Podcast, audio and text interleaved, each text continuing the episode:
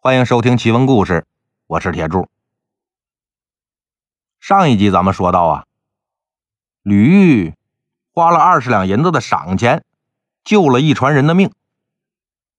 不成想被救的这些人里头啊，有个人竟然是自己的3弟吕真。吕玉这就吓出一头冷汗来呀，心说这还真是天理昭彰啊。要不是我舍了这20两银子，我亲弟弟这命可就没了。他也不管其他人了，拉着吕真就上了自己的船了，找了干衣服给弟弟换上，赶紧就问：3弟啊，你怎么跑这儿来了？哎，一言难尽呐，大哥你这一去3年音信皆无啊。前段时间有人在咱家那边传说你在山西得了疮毒，病死了。二哥问了好几个人，都这么说。所以大嫂已经在家里边给你披麻戴孝了。后来二哥说，既然大哥死了，单留着大嫂在家也不合适。他呀，就找人做媒，要逼大嫂改嫁。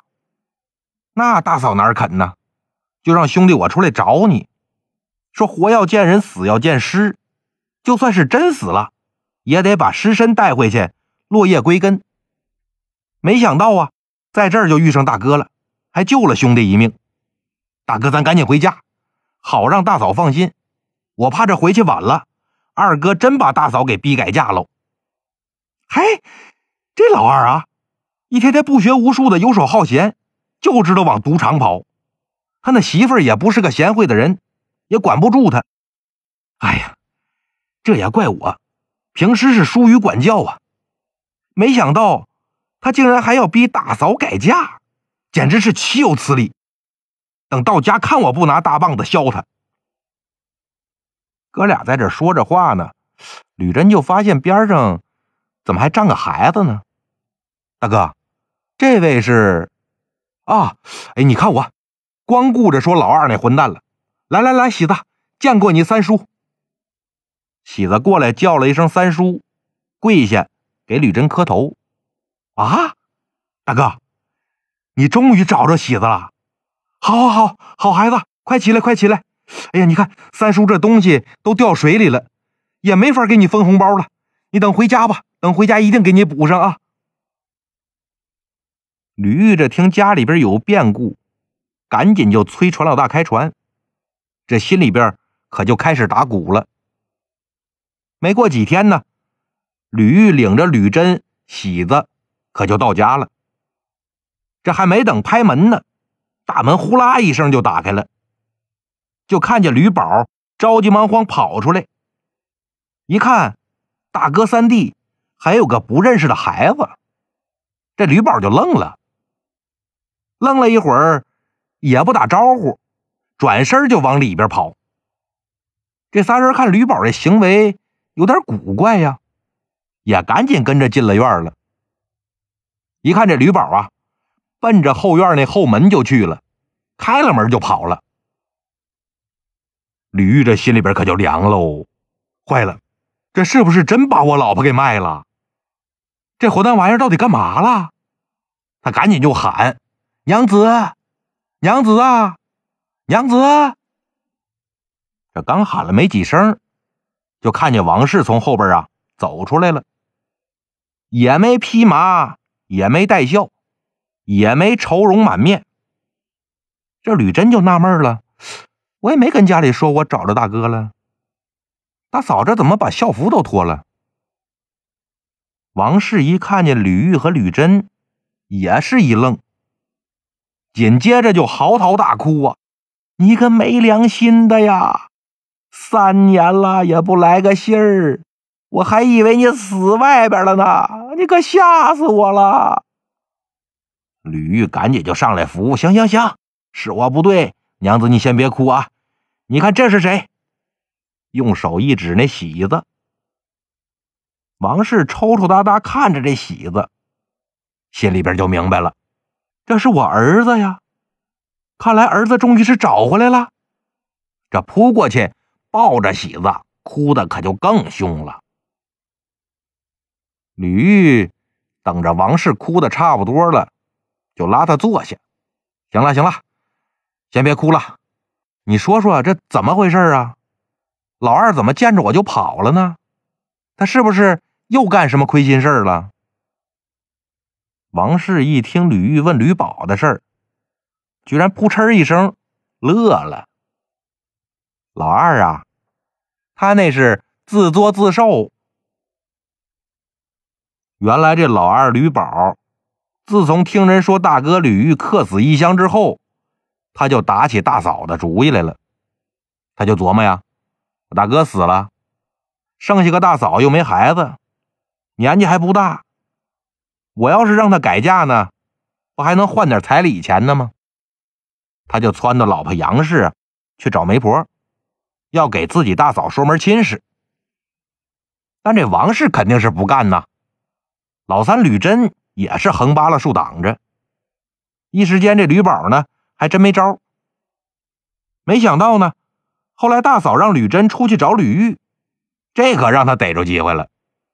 听人说有个江西的商人刚死了老婆，想再找一个，吕宝就找人家去了，跟人说呀，我嫂子也是刚守寡，您要是看着合适呢，您给点彩礼钱就带走吧。那商人一打听，老吕家的大嫂还真是长得不错，就把吕宝找来了，说行啊，你是要多少彩礼呀？吕宝说怎么着也得50两啊。最后俩人是讨价还价，定了30两的彩礼。吕宝心说，我要是跟大嫂去说吧，他肯定是不愿意啊，不如我就让这商人呐直接抢人得了。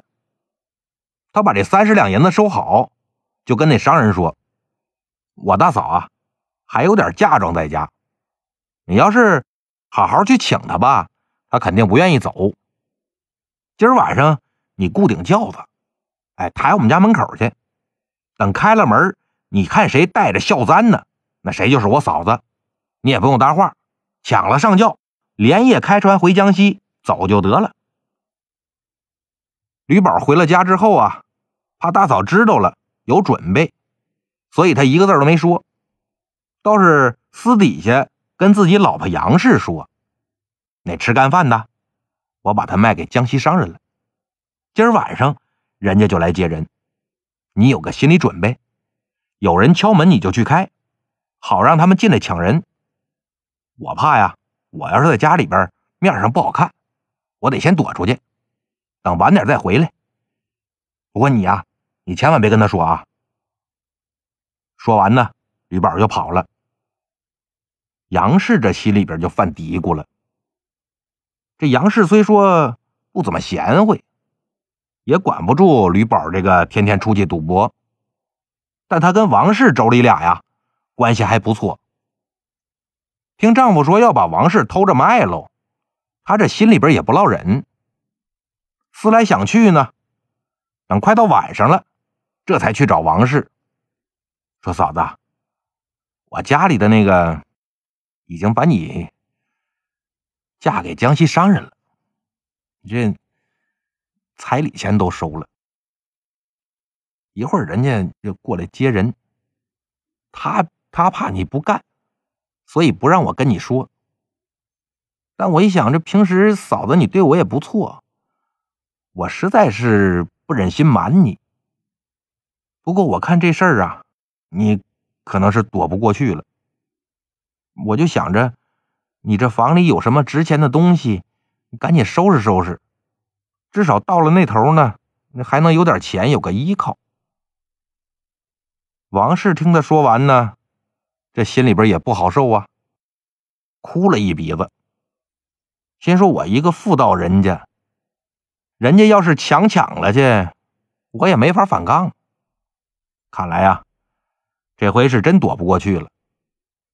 也不知道吕玉到底是死是活，看来我是见不上他最后一面了。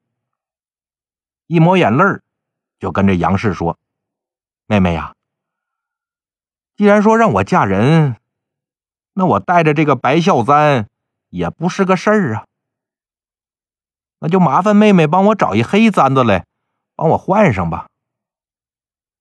杨氏一听也是，他就进屋找簪子，但也不知道是不是凑巧，杨氏是找了一圈，死活找不着黑簪子，最后是一摸自己脑袋上，我这儿不带着一黑簪子呢吗？干脆把这个先给大嫂戴上得了。他就把自己这簪子拔下来给王氏戴上，但自己这头发也不能散着呀，就又把王氏那个孝簪拿起来了，挽挽头发给插自己头上了。王氏又进去换了一身平时的衣裳，刚拾掇完就听见外边啊啪啪啪有人敲门。杨氏心说这是那商人到了，起身啊就出去开门。门一打开，就见门口四五个大汉，见着一女人开门，头上别着个孝簪，二话不说一块布塞到女人嘴里，把手脚一绑，往轿子里一塞，抬起轿子就跑了。后边呢还跟着一溜吹鼓手，呜里哇啦就吹上这接亲的曲儿了。王氏听着外边又是唢呐又是敲鼓的，还越来越远，心说怎么没人进来抢我呀，这就走了。出来一看，院门是大敞四开，他那妯娌杨氏没影了。这下就明白了，看来人家呀是把杨氏当成我给抢了，但这时候想去追他也追不上啊，而且说如果追上了我可就得嫁人了。绿宝啊绿宝，你呀自作自受吧。王氏就关上院门又回房了。等第二天早晨呢，王氏听见有人敲门，开门一看呢，原来是吕宝，一身的酒气呀，还跟那哼着小曲儿呢，一看这就是喝了一宿啊。吕宝那眯缝着眼儿看着开门的人，哎，那怎么是大嫂呢？我看错了。这小曲儿也哼不下去了，揉揉眼睛一看，哎，还真是大嫂。嫂子，你妯娌我媳妇儿哪儿去了啊？我妯娌你媳妇儿啊昨晚上让一伙子人抢走了。哎，吕宝心说不能啊，怎么能抢我媳妇儿呢？再一看王氏那头上，哎，嫂子你怎么没戴孝簪呢？孝簪啊，我不是想着要出嫁吗？戴孝簪不合适，所以就跟我妯娌你媳妇儿把簪子给换了。哎呀，这都什么事儿啊。这吕宝啊也不管王氏在旁边笑，赶紧就进屋收拾东西，他想去追那江西商人。但刚收拾两件东西，心说不对呀，那30两银子的彩礼钱我昨晚上可输了20多两啊，这就算我追上了也没钱给人家呀。就算是我有钱给人家，要不要钱放不放人还不一定呢。哎呀，这不给自己找事儿呢吗？哎，一不做二不休啊，我再出去找个人高低把这王氏给卖了不就得了吗？卖了之后我就有老婆本了，大不了我再娶一个呀。想好了之后啊，吕宝起身来开门，哎，这才撞上了吕玉、吕珍和喜子回家。他是不认识喜子，但他认识大哥和三弟呀，愣一下就明白了，我大哥没死啊，这要是大哥知道我卖他媳妇儿的事儿，我还怎么在这个家待呀？这才转身奔后门跑了。后来呀，吕玉和陈老板做了亲家了，日子过得是蒸蒸日上啊。